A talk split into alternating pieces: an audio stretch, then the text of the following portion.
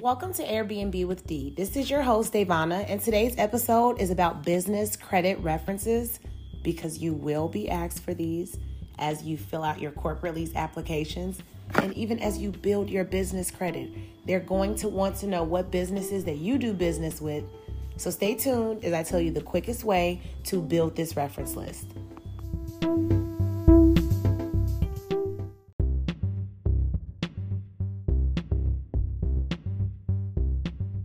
So let's dive right in. Business credit references or trade references, what are they? So you may notice the word references when you go and apply for a car, or maybe you apply for a credit card, and there's typically a section on there that asks you for three people that are not relatives or whatever they say. People that can either attest to your good payment history or that they can call on to get in contact with you should you default on a payment. Well, with your business credit references, all they're asking for are other businesses that you do business with. So, this could be, and of course, in this day and age, it's 2021, we're in November. That means that most of you have already started your businesses. Not only you, your friends have too. Do you know that your business credit reference could be another LLC, any other LLC that you've done business with? So, yes, that can be your friend's LLC. It could also be your LLC. For example, those of us that have more than one company, we have more than one sector of business that we cater to. So we'll have a cleaning company and that will interact with my property management company. So you are darn skippy. When I am filling out applications, I'm going to place my cleaning company on there as well. Keep in mind, I still have a company. Doesn't mind if I started the company. If you have three LLCs yourself, you can begin to use those three as your, as your credit references all the reference is saying is that you've done business with these other businesses. Now, we would typically like to see it be an external business so that you aren't the one answering the calls or your cousins or your assistant isn't the one answering the calls and pretending to be someone else. But I still would like to give you your options. That way, you know if you happen to not have a group of, friends that have LLCs, maybe you are breaking the curse, the generational curse for not only your family, but your generation of those around you. So you may be doing this alone. You're not ever really alone. I just want to remind you that. Even the fact that you're listening to this right now is proof that you are never alone and that there will be resources provided to make sure that you excel in the way that God wants you to, because that's what it's all about, right? So, business credit refer- references can not only be our own businesses, but businesses that we do business with, like our friends' companies, our grandparents, our parents' companies, those things. So, how often do businesses call these references? Now, I'll only speak from my personal experience. On the West Coast, they actually call. California, Las Vegas, I was shocked. They actually reach out, call the businesses, and want to at least have you sign some type of document stating that this person is in good standing and that you recommend them to do business with them. But if you go on South, honey, they don't care about too much of nothing. In fact, even if you look at the regulations for short term renting, when you look at those regulations that are on the West Coast versus the South versus the East Coast and the Midwest, you'll see the breakdown and processes. Now, I know I'm going to switch topics for a second, but someone reminded me of this a little while ago, and I, I wasn't really, I guess I wasn't really thinking. So I've been in, in Georgia for quite some time. These last this last year I've been on and off traveling, but my main time here, I've noticed that everything is just different here. I'm originally from Chicago, Illinois. So for oh my gosh, I'll tell you this crazy thing. So even when I started working here for the first time, do you guys know how, like, when you start a new job, you get 90 days? That 90 day probation period, you're not supposed to be late. You're supposed to, like, hit your metrics. And you're not even supposed to call out. Like, you don't, even, those are blackout dates, remember?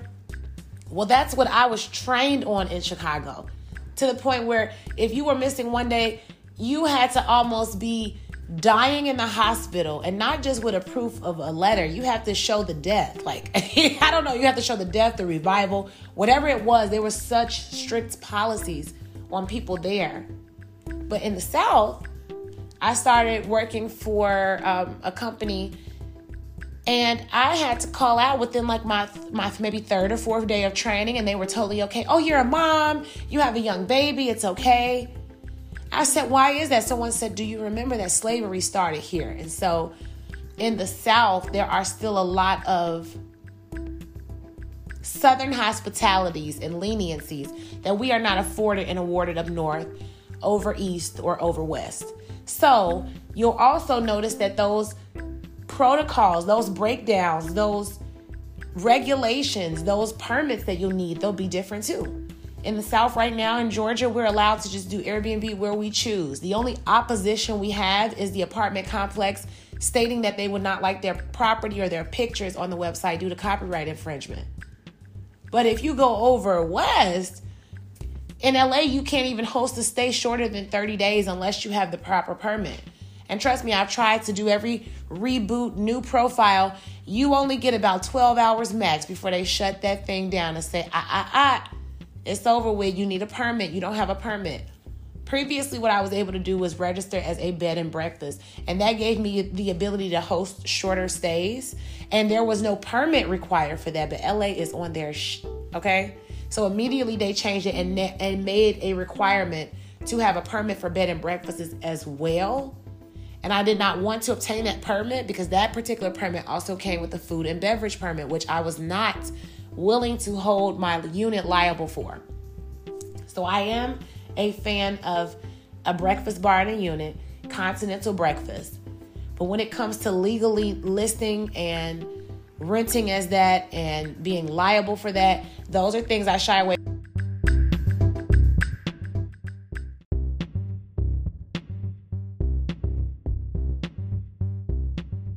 Okay, so what are the more traditional business credit references? Those are your Quill.com, Grainger, Vistaprint, Office Depot, Kroger, even. Do you know that a lot of these, most of these companies, you can open business corporate accounts with? And when you do that, these can now be listed as official vendors on your credit reference sheets. Now, I'll just give you a little rule of thumb. And I don't know, I, I thought maybe everyone thought like this, but then when I told someone that I do this, they're like, no, no one thinks like that. And I'm like, yes, they do. So I'm hoping that you connect with me and think like this. Of course, I'm going to place my busiest vendors down. You know why? Because I know that if they were to call, if this does happen to be a West Coast property, Vegas, LA, there's no way they're going to get in touch with someone that can let them know anything about my account due to security purposes. So, of course, I'm going to give them Quill. I'm going to give them Grainger, Uline, even. I may shy away from giving them the more personable LLCs unless I can personally guarantee that my credit history is not only good with them or my payment history is good, my credit history is good, and that my rapport is good with this company. If you can't guarantee that, please give them your busiest vendors. Even if you open a Vistaprint corporate account, give them that if they ask for it, place it down. And when they ask for the phone number, you're going to place the customer service phone number. You will also see maybe a section on there to list your account number. Don't be afraid to list that because even if someone called in with that information, that's not enough alone to get through to your account to find out any information.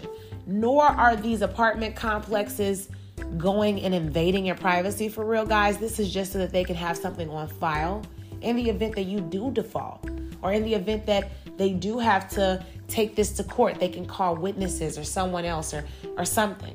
Or even in the event that maybe the property manager gets in some fire for giving you the opportunity if something goes awry. So, this is why they collect that data. But I do not by any means want you to feel like you are trapped with this. So, this is a conversation in the Airbnb with D Facebook group. And if you are in that group, you've already seen that question about the credit references. So, we decided to have a reference party, meaning that everyone that was fully committed and okay, we placed our LLC information in the Facebook group along with our contact information, and we all basically agreed to be credit references or references, business references for each other's business. Now, we're not telling a lie, we're not fabricating anything. It's not like they're calling and saying, hey, what's the largest debt this person has with you? All they're saying is that, can you vouch that this is a real business? Yes. We need more of our businesses vouching for each other so that when we put each other on their credit reference list, they take us seriously. So that they're not looking like, hey, this is a scam all they want to do is Airbnb. Guys, we already know this is bigger than Airbnb. We have to convince them that. But before they can know that, you have to know that. This is student housing. This is battered uh, or shelter housing for those battered victims or those escape victims, those that are escaping anything. This is elderly housing. This is something that you can get government contracted and funded. So if you handle it appropriately, you will have all doors open for you. As always, I want to thank you so much for tuning in. You can find me on Airbnb with D on Instagram. And the Airbnb with D Facebook group is open for one on one and group coaching and mentorship if you are someone that needs it. If you are someone that needs it, go ahead and request to join our group, subscribe with the payment, and let's go from there. We do have a couple of locked episodes on Anchor that if you are interested in knowing how you should approach your tax strategy for the 2022 um, upcoming year, even though it'll be for 2021 taxes, if you would like to know any information on that, visit the Airbnb Tax Talk episode. It is locked, you will have to subscribe for, but it is very helpful for those of you that are gearing into talking to those CPAs or the tax agents about what it is you do and how much money you truly make. Because I know that you guys saw as of December 1st, 2021, Airbnb is going through a change, but they're also updating their payment structure as of December 15th, 2021. I posted a picture on the Airbnb with D Instagram feed. This notice doesn't even tell us what's changing. So not only do I think that they're going to increase their fees, it's going to be something crazy. Now is the best time more than ever to join as a business and not as a personal entity. Thank you so much for tuning in, and I will see you in on the next episode.